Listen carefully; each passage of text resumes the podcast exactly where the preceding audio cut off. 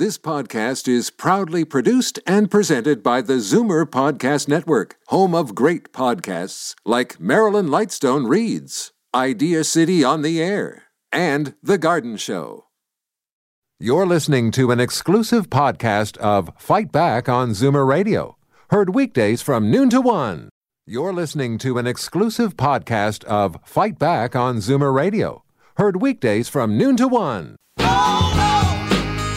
Fight Back with Libby Znaimer on Zoomer Radio with guest host Jane Brown. It seems everyone has something good to say about the late U.S. Senator John McCain, whose relationship with Canada was solid and steady over his lengthy political career. Joining us to discuss is political commentator Michael Taube. And of course, your memories of John McCain are welcome. 416 360 0740 or toll free 1 866 740 4740. Michael, before we discuss John McCain, could we just get your take on the deal announced by Donald Trump in the last hour between the U.S. and Mexico? Well, it's a huge disaster. You can almost summarize it like that, Jane. It's it's not that I or many others are surprised. Quite a few people, and I'm one of them, have been suggesting for weeks that the U.S. and Mexico may go and sign their own bilateral agreement. Yes, a bilateral that is supposed to have NAFTA in mind, but is obviously to preserve the uh, trade partnership between those two countries.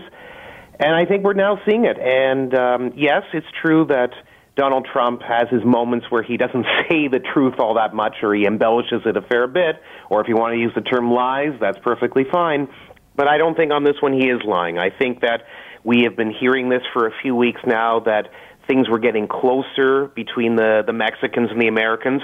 The Mexican government, the new Mexican government, has directly said that they would prefer that Canada was a part of this agreement. They do have NAFTA in mind, and they would like to preserve the North American Free Trade Agreement, but at the same time, I think what we're seeing here, Jane, is that uh, Donald Trump is just going to move ahead or barrel ahead, if you wish, with whatever his economic agenda is. And if that means that NAFTA has to be, quote unquote, terminated, to use his term today, and that two separate bilateral agreements are created between the U.S. and Mexico and the U.S. and Canada, so be it. But, the, but for Canadians to sit back and say that Justin Trudeau and the Liberal government have had the the right policy by sort of staying out of a bilateral agreement or refusing to enter one, and basically, as of today, being the confirmation that nothing much is really happening except for we assume the back channels behind the scenes that nobody talks about this is a huge mess. Well, how does Canada figure into it now? I mean, re- regardless of where it's been, where we go from today, uh, where do the Canadian politicians uh, make a move? How do they make a move now? Well, good question. Um, firstly, they're going to have to take a look at the finer details of whatever the U.S. and Mexico agree to in their bilateral, and I'm sure they're going to go over it, some of it, and I'm sure they're going over some of it now because things obviously leak at different periods of time. We would prefer they don't, but they do. And for that reason, at least if nothing else, Canadian trade officials can get a better idea or gauge exactly where the U.S. and Mexico are going to be heading. Then it comes down to the point of what they advise. Um, one of the important things, obviously, in the NAFTA agreement is the protection of the auto industry for Canada. Mm-hmm. We have an enormous amount of jobs, enormous amount of industry here, and it's going to be shattered. And I can put that no more nicely than that shattered if NAFTA falls apart. It doesn't mean that Canada and the U.S. cannot eventually reach some sort of an agreement with a bilateral that protects the auto industry to some degree, but the way things currently stand and the trade war that we're currently engaged with the U.S., if we're left out of the puzzle completely and NAFTA falls apart by the wayside, we're in big trouble. So, quite frankly, the federal liberals are going to have to make a decision right now whether they are just going to sort of along the lines that Donald Trump has suggested at his uh, his presser at his desk earlier today, just a few minutes ago, whether Canada is just going to have an agreement with with Can- uh, the United States that there's going to be tariffs on autos, or there's going to be a separate agreement made where somehow this tariff war is finally brought to an end. But the Canadian government, eh, you know, I know that they've been sort of thinking there, sitting there, and believing that in the end the U.S. and Mexico might not reach anything, that it would just be a lot of nothing, and then that things would settle down as time goes along. Quite frankly, this is a very different direction the federal liberals have to be realistic now. It doesn't mean that they have to give in, apologize, or bow down at the at the American altar or directly to Donald Trump, but they're going to have to do things differently because our economy is at stake now, and we can't play these games anymore. He did mention you, uh, Donald Trump at his desk there. He just sort of casually said, "I think we're, where we're going to go with Canada is just tariff their autos." Right. Uh, so, explain for our audience what's he what's he referencing? I mean, what is involved in that very flip statement? I think the flip statement is what a lot of people have been worrying about that the uh, that there's going to be an, an enormous amount of tariffs it has been suggested or reported some in the neighborhood of 20 to 25 percent, although that number has not been confirmed, and there's no point in suggesting that's the that's the barrier. But a very strong and hefty tariff on products made in Canada that get shipped into the U.S. That being Canadian auto parts and from auto parts makers as well, and that's going to hurt our industry mm-hmm. quite badly. It doesn't mean that tariffs don't exist in our society. We believe in a free market economy, or most Canadians do. But at the same time, I think they realize that, you know, when there are different sorts of trade regimes or agreements made between countries, the hope is that you can eliminate most of the tariffs and restrictions, but that always a few will exist. Donald Trump has been in the motion in his two years, roughly, as president, to rebuild that type of economic nationalism, to push again for tariffs with countries like the European, well, for trading blocs like the European Union, countries like China, and obviously based on that flip statement, which I think your your description was quite apt, I think what Donald Trump is basically saying is that Justin Trudeau is going to have to make a decision whether he really wants to go ahead with a bilateral or b- discussions of a bilateral agreement with the U.S. or face the the fact that the Americans are going to put heavy tariffs on our auto industry. Michael, and I don't think that's something sure. we can deal with. In the interest of timing, I want to switch gears here and talk about John McCain. Sure. Uh, when you were a speechwriter for former Prime Minister Stephen Harper, uh, were you uh, in the Harper uh, scene there in 2008 when John McCain brought his Republican presidential uh, candidacy to Ottawa? Yeah, I was there. I was around, and um, I never met Mr. McCain. I actually never met him uh, on my during my travels, but I do remember him coming to Canada to discuss the North American Free Trade Agreement, or NAFTA, and basically the importance of free trade in general. He looked at it as a trilateral agreement, which is unfortunately what it's interesting to juxtapose it. What's basically happening right now is NAFTA kind of collapses a couple days after he passes away. Mm-hmm. It's quite extraordinary. Uh, no, John McCain strongly believed in free trade. He was not a perfect small c conservative in all respects and I think he was a bit too much of a maverick in other senses. He was not the type of conservative I necessarily gravitated towards. But on economic issues like trade or just free trade in general, he was very much on side, believing that it, it helped an economy, that it built the economic engine, that it created jobs, new business opportunities. And he was so important that he came during his presidential campaign, which he should have spent most of his time in the United States dealing with, he actually came to Canada to show that his campaign in the U.S. is also going to matter to Canadians directly. And that's actually, and again, another little component of his, of his maverick style. There haven't been American presidents who have done that. Sure, they've talked about other countries, and certainly they've talked about Canada as they've traveled through parts of the U.S. trying to either win the presidency or retain the presidency for a second term. But the fact that McCain thought that NAFTA was so important that he would come to Ottawa in 2008 to discuss it in front of a Canadian audience really shows how he thought, not just in terms of the domestic agenda for the U.S., but what he thought about the international stage. And that, if nothing else, makes him a very impressive figure, aside from obviously the fact that he was a great war hero and certainly served the country with loyalty. John McCain, honor. he he was a friend to Canada all the way along. Uh, it makes you wonder, and, and you made a good point. He takes time out of his presidential campaign to come to a different country, to come to Canada. What is it about the American relationship uh, with Canada that John McCain valued so much, or, or what do you suppose that to be? I think it was actually the traditional relationship. We have had a long association with the United States. We've been close friends, um, allies, and trading partners for many, many decades. You know, even though obviously things have been kind of tough as of late between Donald Trump and Justin Trudeau, much like they were a bit skittish, if you may remember, during the days when Jean Chrétien was prime minister mm-hmm. and the, the anti-American sentiment that existed or permeated through the uh, Liberal Party, including former MP Carolyn Parrish. I mean, there were many examples of that.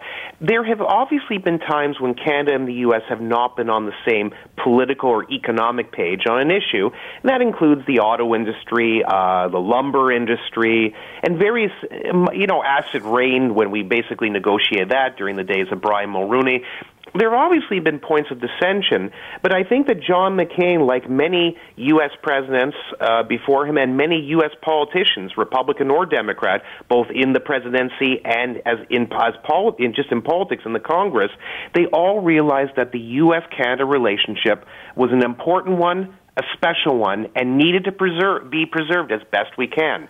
And I think that you know during the days of Brian Mulroney and Ronald Reagan, when they had a very close personal relationship and political relationship, they both respected one another because they liked the fact that they were willing to talk about issues like men. They were going to have points of disagreement, but in the end, they were going to find a way to move forward. And that's the way most presidents and most prime ministers have been able to handle things in Canada and the U.S.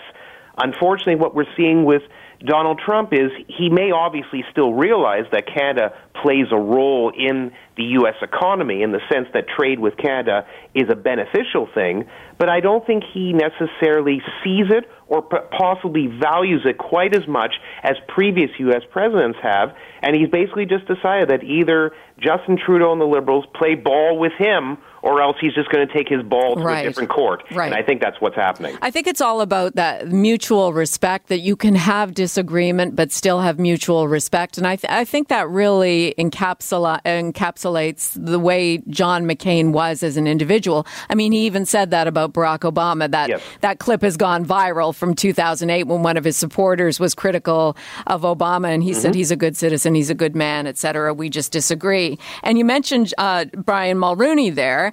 Uh, he tweeted out very complimentary uh, comments about John McCain, yes. as did Justin Trudeau, as did yes. Chrystia Freeland, liberals and conservatives alike. Why mm-hmm. do you think this is? Again, it was part of McCain's maverick nature that he believed that all ideas were worth discussing and worth considering. It didn't matter if it came from a Republican or a conservative, if you'd like, or it came from a Democrat or a liberal, if you'd like. It was basically his philosophy was whatever makes sense to me and whatever I think is beneficial for his country, that being the United States, and the U.S.'s representation on the international scene, I'm going to promote, which means that he would occasionally, as you say, form a friendship or some sort of a you know collegial uh, relationship with someone like Barack Obama, who he ran against in the 2008 presidential election. But the two men respected one another. There was no question of that. They just had differences of opinion on politics and economics and various social policy as well. At the same time, as much as he treasured his friendship and relationship with President Ronald Reagan, as I suggested earlier, he did oppose Reagan a, a, number of times when he actually sat as a senator from Arizona. And it wasn't that Reagan sat there and was fuming at the fact that John McCain was opposing him. He brought him into his office. They talked about it. You know, if they didn't find a point of agreement, they moved on. And I think that that was the way John McCain handled his life. He had friends from both sides of the aisle. He created political bridges and built political bridges with pe- with Republicans and Democrats. He would have his disputes within his own party, and at times he would actually praise the Democrats for coming up with a good idea. Much the same way that he would work with Democrats, like the late Russ Feingold on campaign finance reform, a famous bill that he put forward with Feingold. That was the way John McCain was, and that's why, you know, no matter what your political stripe is, it's hard not to like John McCain because he was just so unusual for the political times that we lived in, which are now very partisan, very politically charged, and the friendships and the political bridges that were built in the past are being bombarded or destroyed today, you know, the, to basically create a different analogy. And for that reason, you sort of look at John McCain as a politician of a different time period, when politics was, shall we say, Jane, more civil and more open to bilateral negotiations or at least bipartisan negotiations, if nothing else. Is evidence of that, Michael, the fact that the flag at the White House is back to full staff? Well, a little bit. I mean, I know that some of uh, Donald Trump's supporters have pointed out that he actually did have the flag down long enough if you sort of look at the, the quote unquote rules that exist. But because it happened during a weekend, Jane, I don't think it would have been all that harmful for Donald Trump, who had no love lost uh, for J- uh, John McCain, as John McCain had no love lost for him. The two men disliked each other thoroughly. I think that the U.S. president should have just kept it at half mast, maybe till, like, let's say, the close of business today just to get away from that potential argument. Because what's a few extra hours? There were a lot of people on both sides of the political aisle who admired John McCain.